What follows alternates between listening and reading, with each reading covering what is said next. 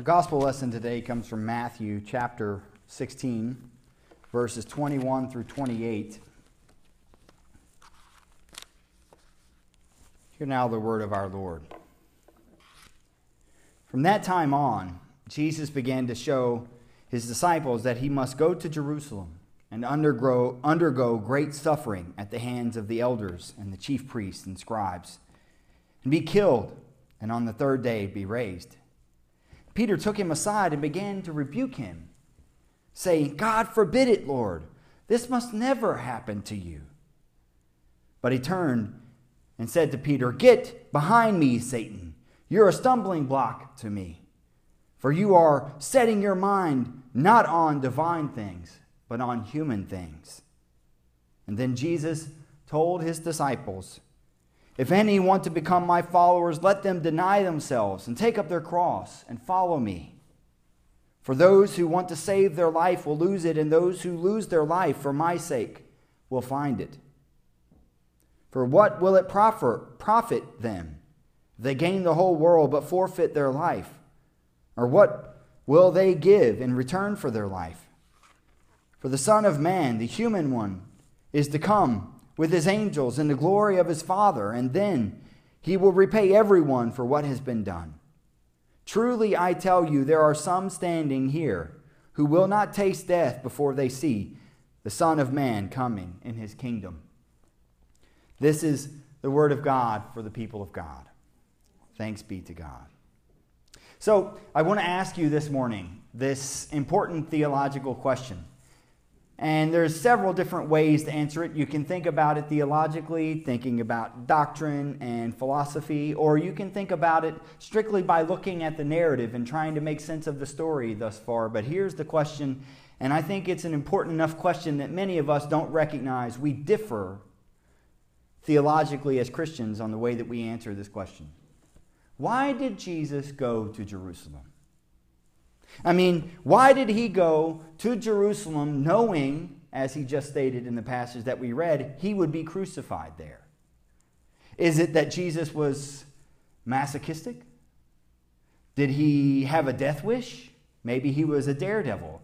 Or, okay, maybe you might believe that Jesus was preordained, as if there was some kind of destination that Jesus must somehow or another die just as a part of being who he was. But I think that that misses not only the narrative thus far, but something very important about the heart of who Jesus was and what he was teaching us.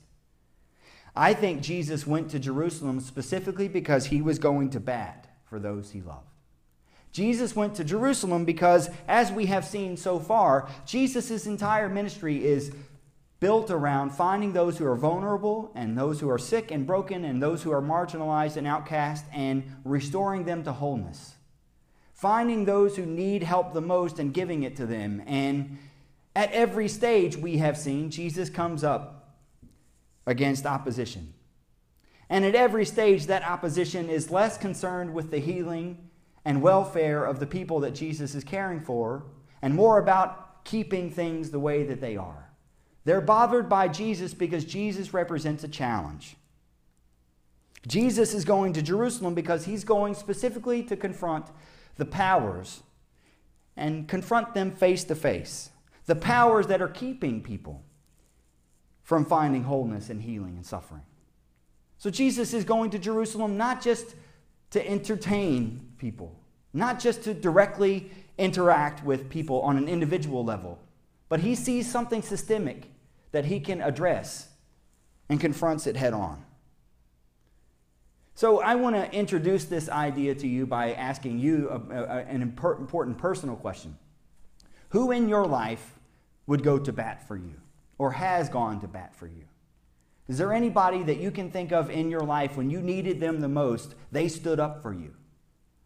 Well, for me, that the answer to that question is my mom. Now, I use my mom a lot in sermons as an example because my mom, I think, has illustrated to me through her life the way that I think about God. And I just can't help it. That's just that's when I think and I'm honest with myself, I think a lot of my imagination about God come from my interactions with my mom growing up.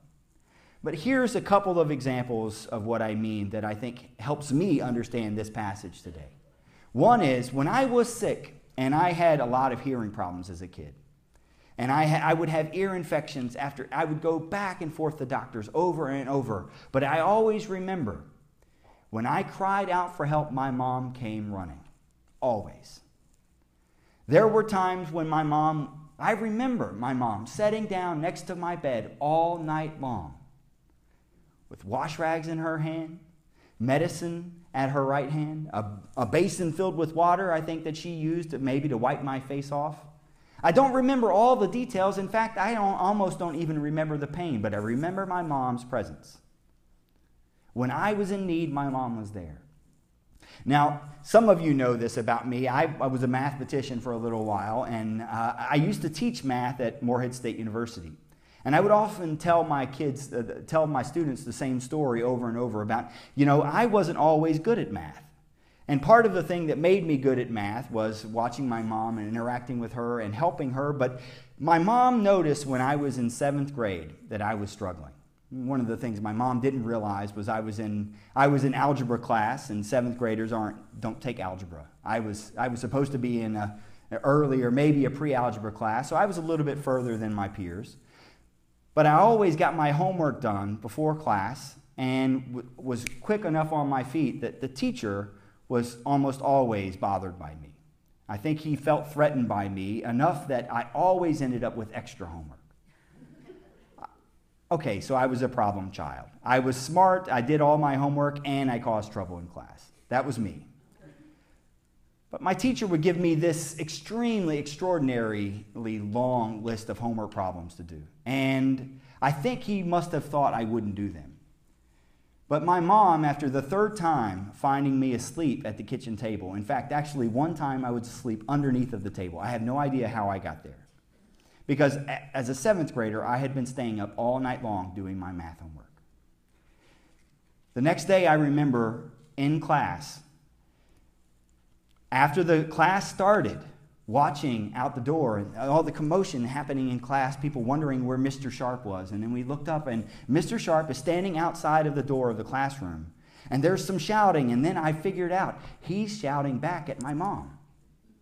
Because my mom is shouting at him because my mom had driven all the way to school to confront him for being a bully.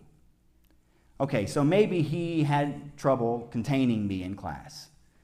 But my mom, the image that I remember of my mom is that my mom didn't even tell me she was coming. My mom went straight to the source of the problem. Rather than talking with me and trying to figure out what I was doing wrong, my mom decided to go straight to the teacher to confront him. In my mind, when I think about my mom growing up, I remember my mom was always there to help me when I was sick, when I was in need. And my mom always stood up for me. Always. Who goes to bat for you? Who would go to bat for you? When we read this passage, I think that we start to kind of see if you're reading the story as a story and following the narrative, you can put the pieces together rather than trying to think through all this complicated theological nonsense, really. You start to see maybe that there's a reason Jesus is going to Jerusalem that might help us understand how to live in the world as a church. Peter, Peter makes a mistake in this passage. And it's strange because last week, eh, I think you probably noticed, Jesus calls Peter the rock and says to Peter, I'm going to build my church on you. The thing that Peter has so much faith that Jesus says, that faith that you've got, I'm going to build an entire new citizenship, by the way, which is what the word church means in the New Testament. I'm going to build a new citizenship of people with the kind of faith that you have. And here, Peter rebukes Jesus. Now you have to ask yourself, what in the world was Peter thinking? Why would Peter confront Jesus and rebuke him? And of course, you know, Jesus goes from calling Peter the rock to calling Peter Satan. He gets the worst rebuke of anybody that Jesus gives at this very moment. See, here's what we have from Peter. I want to just wrestle this out here. Peter had seen Jesus do miracles. He had seen Jesus heal his mother in law at the very beginning of the story. He had seen Jesus feed thousands of people. He had seen Jesus turn to everyone. When, when the disciples and everyone else was turning them away, Jesus would call them and say, Come to me. And Peter had seen them be healed. Peter had even seen Jesus walk on water and had tried himself and failed. Peter has seen a lot from Jesus, but Peter has missed something very important about at the heart of Jesus' message. Jesus is not just healing people who are broken and restoring people who are outcasts and calling them fully human and blessing people, but if you look at the cornerstone of Jesus' teachings, Sermon on the Mount, and even what you might call the Ten Commandments, you know, that first, the Beatitudes.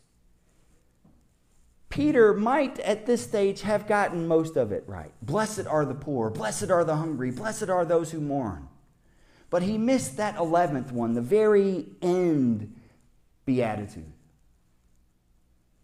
Blessed are you who, if you start to imitate what I do and act the way that I, I act, Jesus is saying, blessed are you when you're going to be persecuted, when you're going to be condemned when the world looks negatively on you because of me.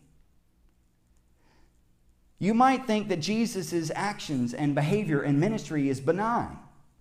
But here at the end of this very important beatitude, we notice that at the very beginning of Jesus' teachings, he's telling you there's going to be problems if you do what I do.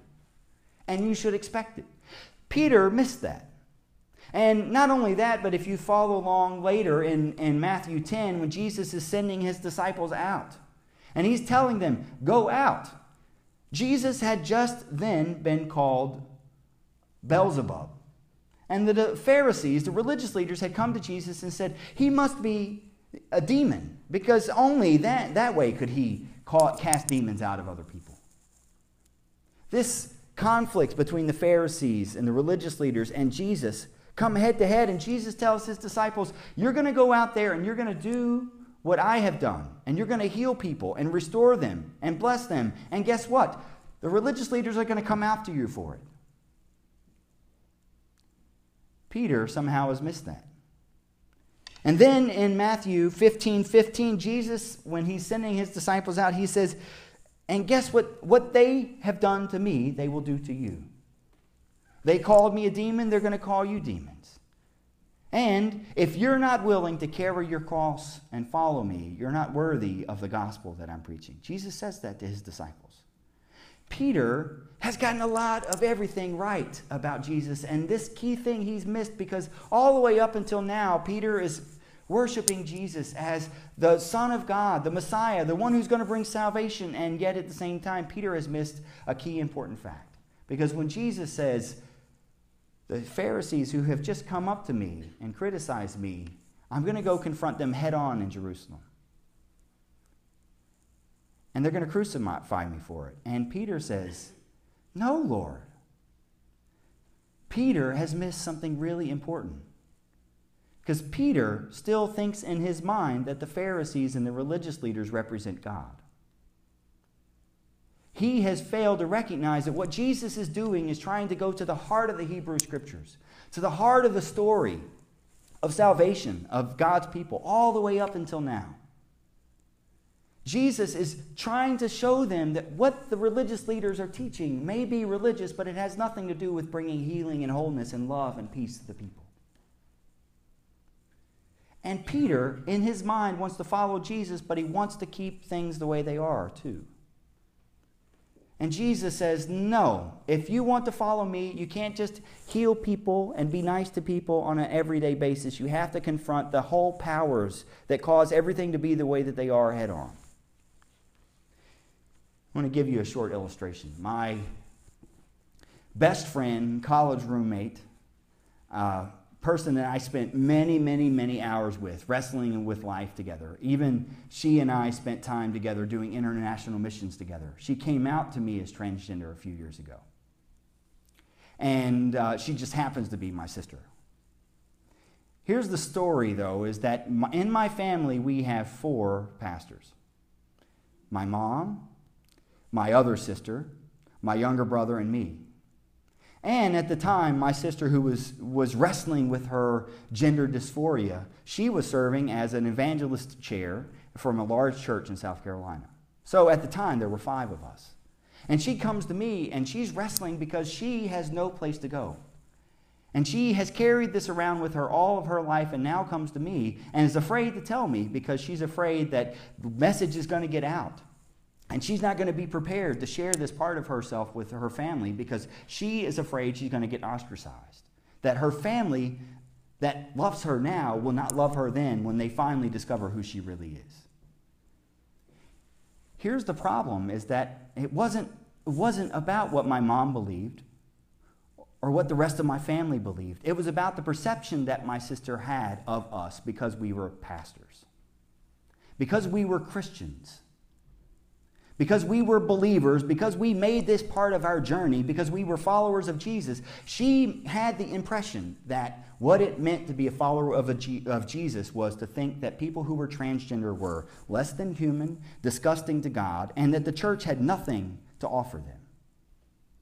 And here was my problem is I, at the time when she told me, of course, I, I just embraced her. I said, You obviously have not been listening to the sermons that I preach and the things that I do. You would have known that I would welcome you. And yet, even knowing me, she still felt uncomfortable sharing this part of her life with me. Even more than that, take this. I started looking frantically to find someone in Kentucky, because at the time I'm living in New Jersey now, that could meet with her, that could talk with her, that could pray with her, someone that I trusted could listen, just listen to her.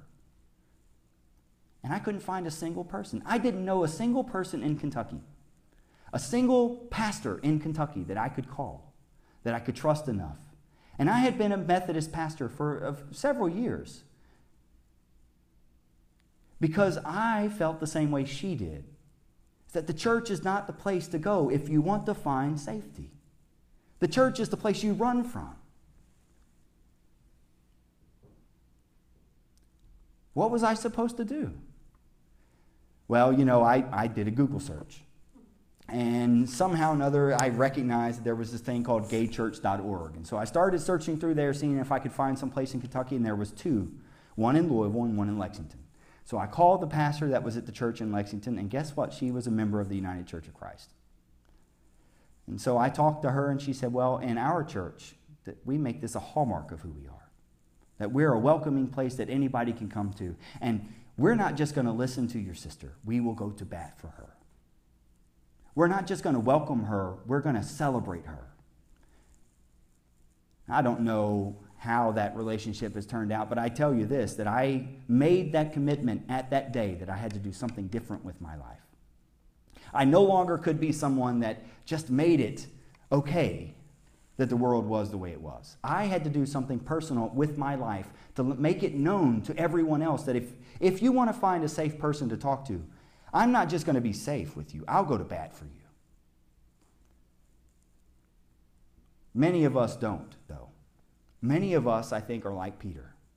We know that if we come out and start showing support and being open as a place that people can come to to find healing and wholeness, if we find people who are marginalized and outcast and call them ours, that there are going to be people, even in our pews, who will say, I'm not comfortable with that. We will find opposition, and we'll find opposition not just from within the church, we'll find opposition from the church at large. Last week, there were 150 evangelical pastors who came out with a statement called the Nashville Statement. And if you haven't heard of it, I suggest you read it. These pastors now feel afraid. They feel that their faith is being taken from them because there are pastors like me who stand up for people who are marginalized, particularly homosexual and transgender persons. And so they issued this statement called the Nashville Statement, aimed to try to make it clear that there are pastors who still hold this conservative perspective. I think that it's a challenge for many of us today to make it clear also. I think that the Nashville statement got one thing right. When it comes to issues of people who are outcast and marginalized, you cannot just agree to disagree. The Nashville statement said that, and I agree. You cannot just agree to disagree. Because when you agree to disagree, then nobody is left going to bat for people who need you the most. So here's my challenge for us this morning. As followers of Jesus, who see Jesus telling Peter, I'm going to go right to the heart of the matter, and guess what? It's not going to be pretty. But I have to do it. Jesus is going to bat for those he loves. To transform an entire religious system, not because they were Jewish, but because they had completely denied the whole history of Hebrew salvation.